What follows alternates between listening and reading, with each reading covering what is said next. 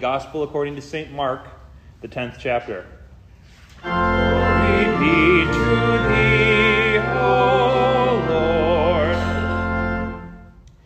So James and John, the sons of Zebedee, came up to Jesus and said to him, Teacher, we want you to do for us whatever we ask of you. And Jesus said to them, What do you want me to do for you? And they said to him, Grant us to sit one at your right and one at your left hand in your glory. So Jesus said to them, You do not know what you are asking. Are you able to drink the cup that I drink? Or to be baptized with the baptism with which I am baptized? And they said to him, We, we are able. And Jesus said to them, The cup that I drink, you will drink. And with the baptism with which I am baptized, you will be baptized.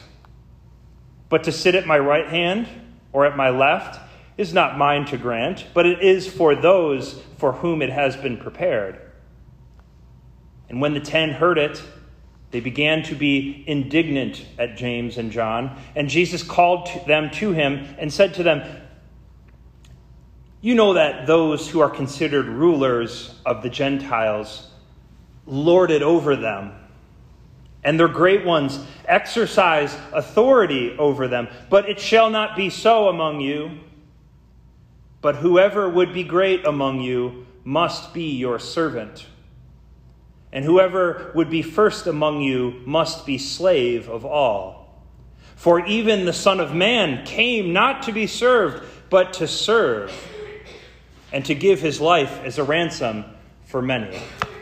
This is the gospel of our Lord.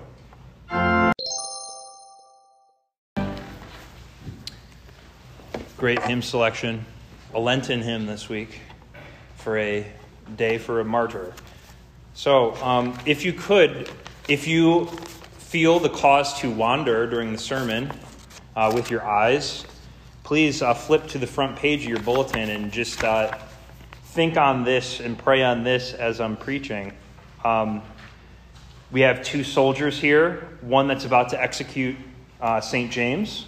We have James on his knees about to be martyred, and we have Jesus who is present with him even in his hour of death, even though James was not present with Jesus in his hour of death. How merciful and full of steadfast love is our Lord Jesus. So, what would Jesus do, right? Everyone has worn the bands. What would Jesus do? Oriental Trading Company, probably their stock went up like this when What Would Jesus Do came out. We all had thousands of them laying around our house, our churches, VBSs, and so on, with the end goal being something so pure the, uh, the condensation of the Christian message how can I be like Jesus? How can I live like Jesus? I've been baptized. I remember it each day. I'm taking his body and his blood each week. I'm reading his word each day. It fills my life. When I'm alone, when I'm waiting in the doctor's office, I'm in prayer, talking to my God. My conscience is being fed. Little do I know it, I'm becoming more like Jesus every minute, every hour. And I don't even know it. But I've decided I want to be like him. How can I be like Jesus? Well, imagine two excited, chipper, masculine young men, brothers, romping the Palestinian countryside with their teacher, this prophet and miracle worker, Jesus. These two young men are named James. We call him the greater or the elder because he's the older brother, and John, his brother. Some call them the sons of Zebedee. Zebedee, a notable fisherman in the area, had a pretty awesome business that they left behind to follow Christ. But Jesus calls them the, th- the sons of thunder, most likely because they asked Jesus to smite with lightning those who refuse to have faith in him one day. It's pretty crazy. But, you know, what else do you do when you're young? You want to see the action, right? So these young brothers, they're full of youthful zeal. They ask Jesus a very naive question. They say, Jesus, can we sit at your right hand and your left hand when you come into your glory? When your kingdom is here on earth, when you're a king, can we sit at your right hand and your left hand? But Jesus says, You do not know what you're asking. Can you be baptized with my baptism? Can you drink the cup that I'm about to drink? asked Jesus.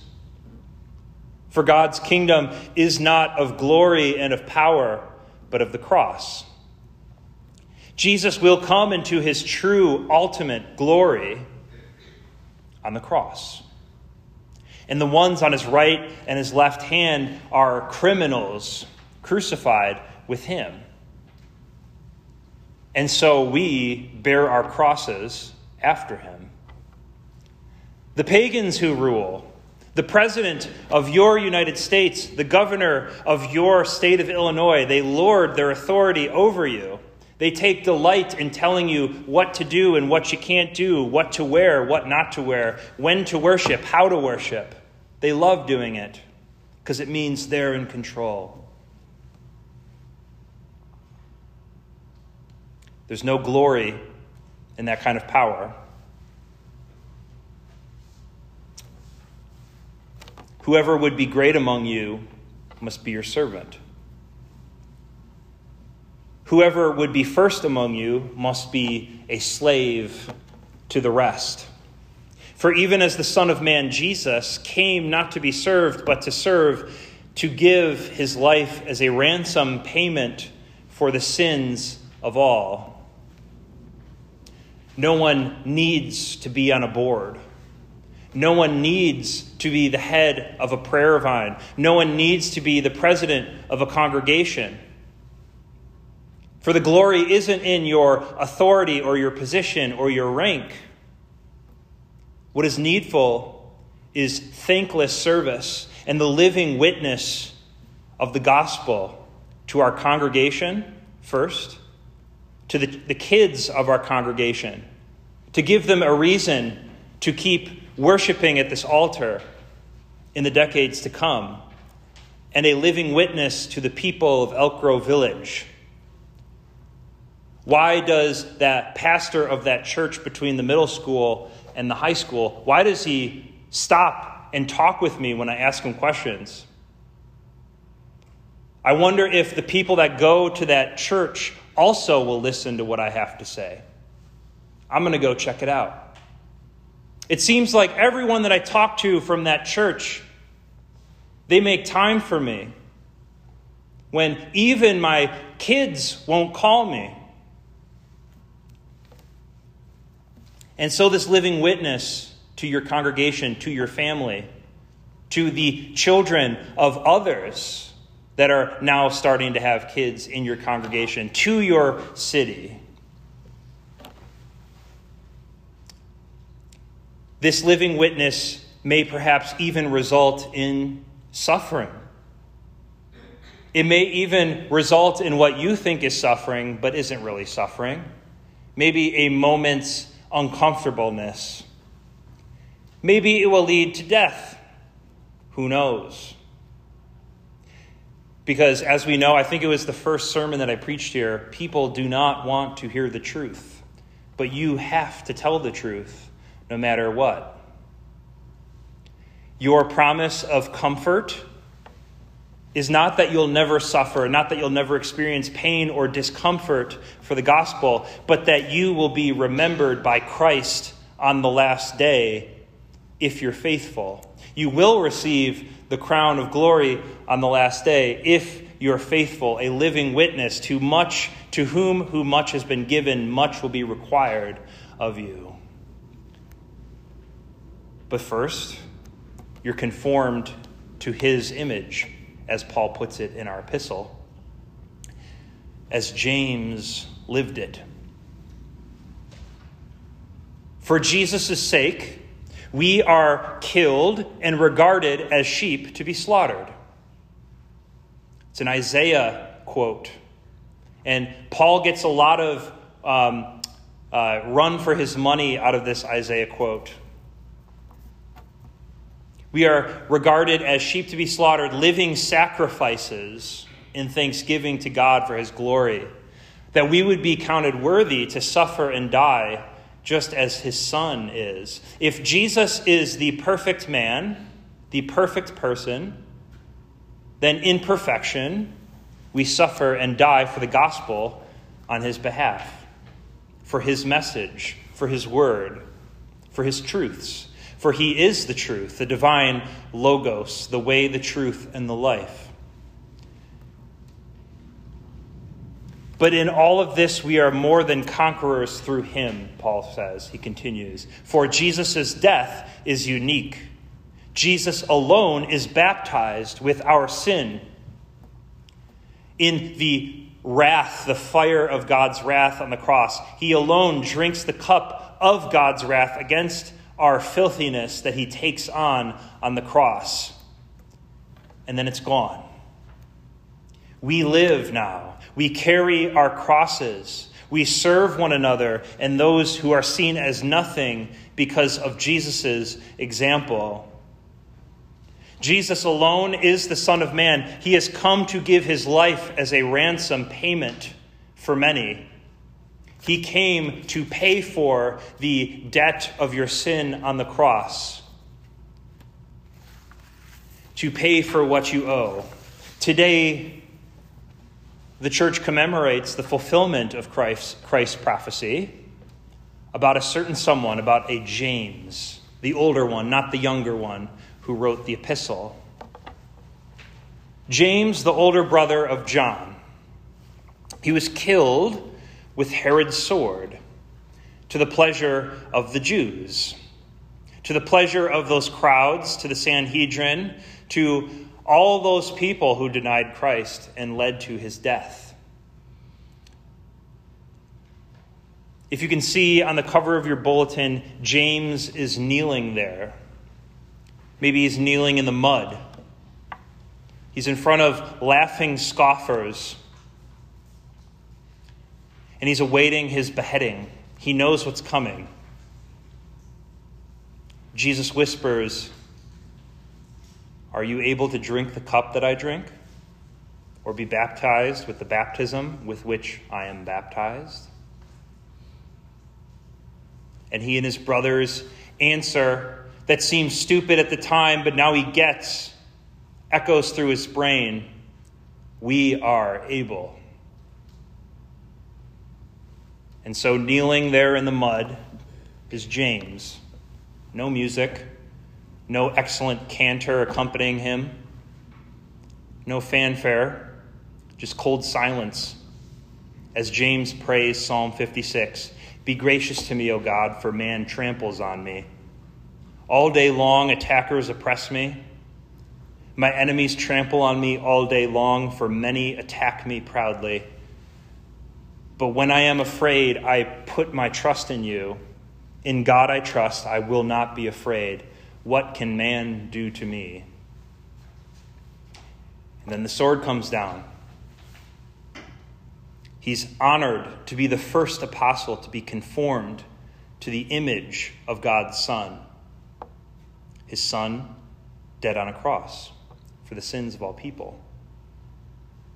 He's the first to die for the gospel, to die for Christ's sake. Now he's just like Jesus.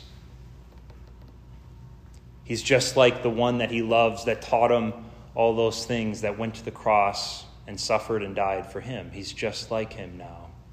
He died for the gospel. And yet, we get at the end of the reading, the Acts reading, for some reason at the exact same time, right? James and Peter are arrested. But for some reason, God rescues Peter from prison with an army of angels. Why? Why does James die and Peter keep on living? Why? Only God knows. Some of us will be rescued from a situation as God demands and as we would like it. And some of us are called by Christ Himself to show dignity, honor, and respect to His name in the crosses that we are given to carry every day. Because of our baptism, whatever happens to Jesus happens to you. Because we're baptized into His death and His resurrection, whatever Jesus says, we say. In all this, we die each day because we remember first that when we were baptized, we died. And it is no longer we who live, but Christ who lives in us. We have already died, so that suffering that we face each day can be done, can be conquered by Christ who lives in me. This is the meaning of I can do all things through Christ who strengthens me.